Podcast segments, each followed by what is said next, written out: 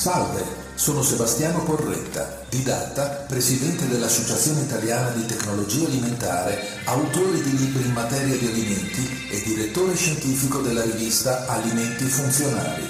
Questo è Il gusto di saperlo, una serie di incontri sul mondo dell'industria alimentare per conoscere le dinamiche di un mondo del quale non solo non possiamo fare a meno, ma che sta delineando in modo indelebile la vita di molte persone.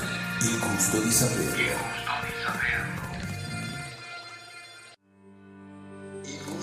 Saperlo. L'industria alimentare dalle sue origini ai prodotti funzionali e salutistici in grado di supportare nuovi stili di vita. Iniziamo con un breve glossario di terminologia di scienza e tecnologia degli alimenti a beneficio dei non addetti ai lavori.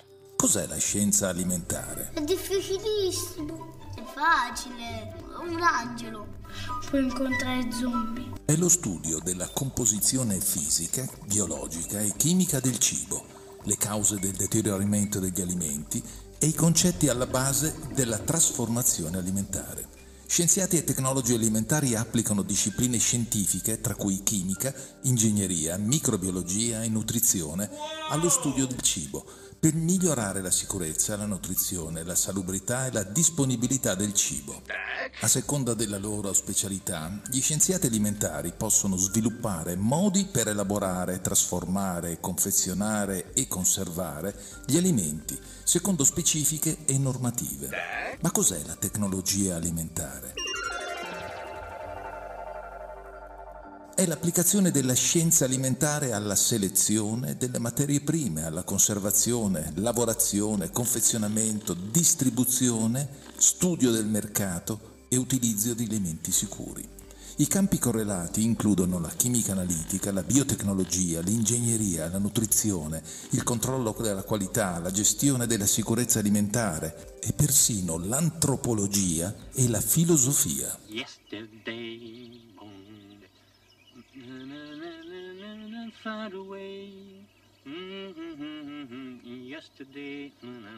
Ma cos'è la lavorazione e la produzione alimentare?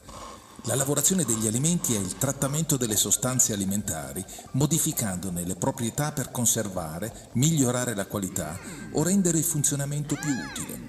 I trasformatori alimentari prendono materie prime animali, vegetali o marine e le trasformano in prodotti commestibili attraverso l'applicazione di lavoro, macchinari, energia e conoscenze scientifiche.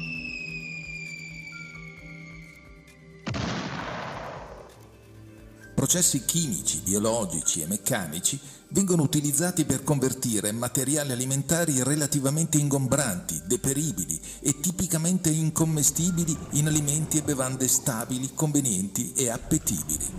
La lavorazione degli alimenti è una delle più grandi industrie manufatturiere in Italia. Ci sono centinaia di migliaia di strutture alimentari al dettaglio, ristoranti, negozi di alimentari e altri, che servono o vendono e somministrano alimenti direttamente ai consumatori. Ma cos'è la ricerca alimentare? È lo studio, l'indagine, la raccolta attenta e sistematica di informazioni sugli alimenti e sui loro componenti. E lo sviluppo del prodotto? È la creazione di nuovi sapori, colori o varietà di prodotti esistenti o la creazione di prodotti completamente nuovi. La garanzia della qualità e il suo controllo l'abbiamo già vista nella prima serie. Comunque è il processo che garantisce che i prodotti siano fabbricati correttamente e che gli ingredienti e i prodotti finiti siano testati e soddisfino le specifiche di sicurezza e qualità. Tamam capeccaotti do succo, un qua parste. La regolamentazione alimentare, infine, è il processo di determinazione degli standard per i prodotti, definizione della sicurezza e ispezione dei prodotti. I regolamenti sono stabiliti dai governi.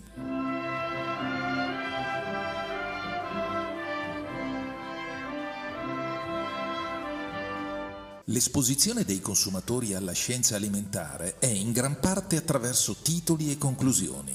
Questo ingrediente è sicuro, quel cibo ha un beneficio per la salute, una celebrità dice che una dieta funziona e così via. Gli scienziati ovviamente non comunicano tra loro in questo modo. Gli scienziati comunicano tramite articoli scientifici, conferenze. Il metodo scientifico richiede affermazioni chiare, un'attenta inferenza causale e un'acuta consapevolezza di ciò che è noto e no.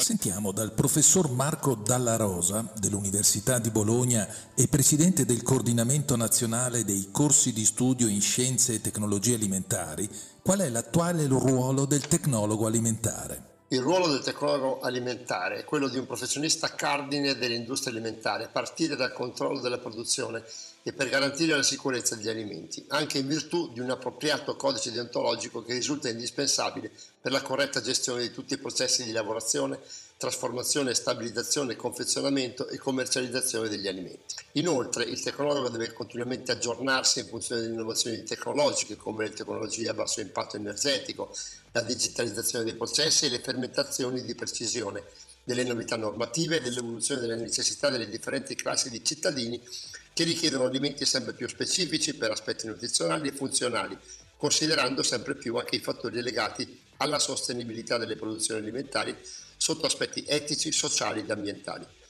Per questo le tecnologie alimentari sono figure chiave anche per il contrasto alle perdite e agli sprechi di alimenti in tutte le fasi delle filiere fino alla commercializzazione.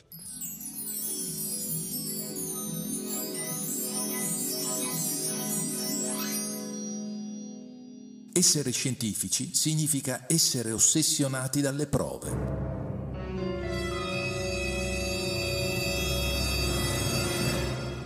Al contrario, consideriamo la mentalità di un tipico lettore dei social media. Navigano su Facebook o Twitter per rilassarsi, non per esaminare prove.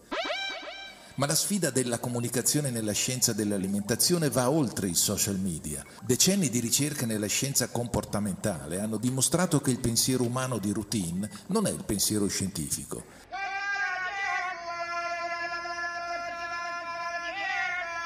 Il pensiero umano fa molto affidamento su intuizioni e ipotesi. Il pensiero umano fallisce abitualmente sugli standard scientifici del ragionamento logico e dell'autoriflessione. Comunicatori devono essere realistici su questo. Fornire semplicemente maggiori e migliori informazioni avrà un successo limitato nel convincere le persone. I comunicatori scientifici devono trovare modi per sostenere ciò che è al centro del pensiero scientifico, un ragionamento solido e un'umile autoriflessione. La scienza è un tentativo sistematico di comprendere la realtà il pensiero umano, invece, è principalmente diretto a valutare le minacce e le opportunità immediate, in modo che possano essere rapidamente affrontate.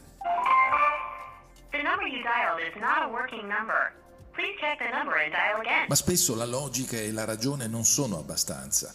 Le nostre intuizioni vengono prima e possono intralciare la ragione e la logica. Mentre ti trovi su un balcone con un pavimento di vetro, potresti credere di essere al sicuro, ma quando guardi in basso potresti diventare terrorizzato. Pensi di essere al sicuro, ma non lo credi. E se arrivasse un ingegnere e ti spiegasse in modo molto ragionevole e logico che il pavimento è di vetro, è completamente sicuro, e che un elefante potrebbe camminarci sopra e andrebbe bene, potresti annuire e credere a ogni parola, ma potresti ancora non essere in grado di convincerti che va bene saltare sul pavimento di vetro. Un famoso studio condotto nel 1986 ha dimostrato che le persone erano contrarie a mangiare caramelle sotto forma di feci di cane, anche se sapevano che erano caramelle. Spesso la logica e la ragione non sono abbastanza. Le nostre intuizioni vengono prima e possono intralciare la ragione e la logica. Ma in entrambe queste situazioni gli individui sono consapevoli del vero stato. Tuttavia non è neanche sufficiente fornire informazioni migliori, perché agiamo come se lo fossero. Nella comunicazione della scienza c'è la tendenza a combattere la percezione errata solo con una migliore informazione. La disponibilità delle informazioni non è di certo un problema nell'era digitale. Abbiamo Wikipedia, abbiamo Google. Maggiori informazioni o anche migliori informazioni non saranno di grande aiuto quando le persone non vogliono ascoltare. Devi prima convincerli ad apprezzare le lacune delle loro conoscenze. L'informazione deve affrontare l'ulteriore sfida di superare le barriere emotive. Le persone tendono a giudicare i rischi attraverso la sensazione viscerale. Se qualcosa sembra sbagliato o rischioso, allora è sbagliato o rischioso. Ciò che i comunicatori devono veramente fare è aiutare le persone a fare inferenze migliori, ad esempio vedendo oltre le loro reazioni emotive e immediate, e aiutare le persone a riflettere su se stesse per distinguere meglio tra ciò che sanno veramente e ciò che non sanno. Tuttavia fornire maggiori e migliori informazioni rimane la priorità ad esempio, un risultato di ricerca ampiamente citato è che mangiare 50 grammi di carne lavorata, ad esempio 4 fette di pancetta, aumenterebbe il rischio di sviluppare il cancro del colon retto di circa il 16%. Questa è un'affermazione sul rischio relativo. Ma rispetto a cosa?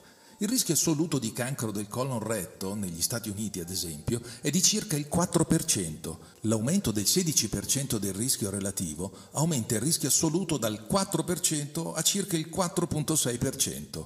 Alcuni la vedranno come una differenza importante e altri no, ma almeno il rischio diventa un po' più facile da visualizzare. Dobbiamo aiutare le persone a contestualizzare i rischi.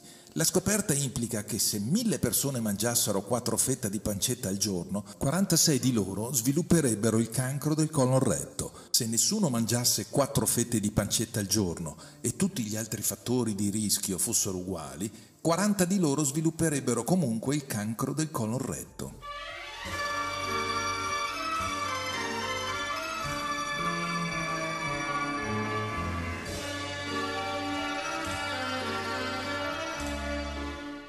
Dobbiamo sostenere una migliore autoriflessione. Le persone spesso non sanno quanto non sanno. Gli scienziati sono addestrati ad articolare attentamente ciò che sanno e ciò che non sanno.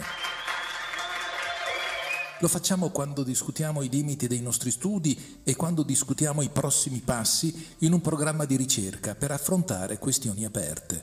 Ma queste pratiche richiedono cultura e formazione scientifica, richiedono autoriflessione questo tipo di autoriflessione non è qualcosa che le persone fanno sempre, naturalmente se non sollecitate, ma ci sono modi per stimolare l'autoriflessione e aiutare le persone a vedere le lacune nella loro conoscenza.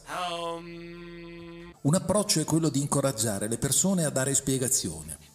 L'idea è che la maggior parte di noi è incline alle illusioni della conoscenza, la convinzione che comprendiamo le cose solo perché le conosciamo Consideriamo il caso della bicicletta o una cerniera. Sai davvero come funzionano? Per la maggior parte delle persone la familiarità nell'uso di questi oggetti e il fatto che si tratti di prodotti che altri esseri umani producono da decenni ci induce a pensare che noi, ognuno di noi, sappiamo effettivamente come funziona l'oggetto. Nel caso della bicicletta abbiamo l'impressione di conoscere effettivamente i meccanismi di come la pedalata porti al movimento in avanti ma non ne conosciamo veramente il meccanismo. Nei media alimentari vediamo comunemente affermazioni di prodotti che aumentano il metabolismo. Molte persone credono a tali affermazioni. Invitare i consumatori creduloni a spiegare come funzioni un potenziatore del metabolismo potrebbe opportunamente ridurre la fiducia che tali potenziatori siano efficaci. Com'è che funziona? In che modo un prodotto influisce sui molti, molti processi che costituiscono il metabolismo? La maggior parte delle persone troverebbe difficile parlare con sicurezza di queste domande. Sulla tavola stai perché? Serve a preparare una squisita acqua da tavola.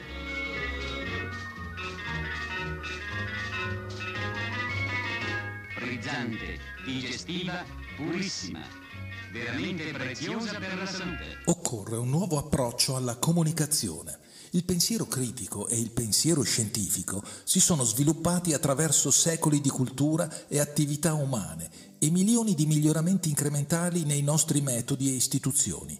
Gli esseri umani, nati nel XX e nel XXI secolo, non assorbono semplicemente quegli stili di pensiero per qualche tipo di osmosi, siamo nati con lo stesso cervello con cui le persone sono nate millenni fa.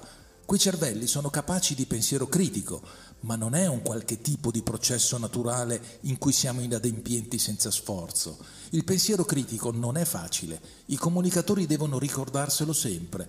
Dobbiamo aiutare le persone a pensare in modo critico e non semplicemente fornire loro le informazioni che pensiamo dovrebbero avere i buoni pensatori critici. Dobbiamo trovare modi per sostenere ciò che è al centro del pensiero scientifico e critico, un ragionamento solido e ancora un'umile autoriflessione. Autoriflessione. Che dire allora del futuro del cibo?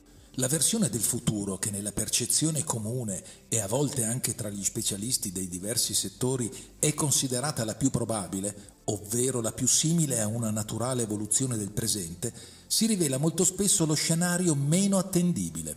Al contrario, i decision maker che aspirano a orientare l'innovazione dovrebbero andare alla ricerca proprio di previsioni anticonvenzionali e paradossali.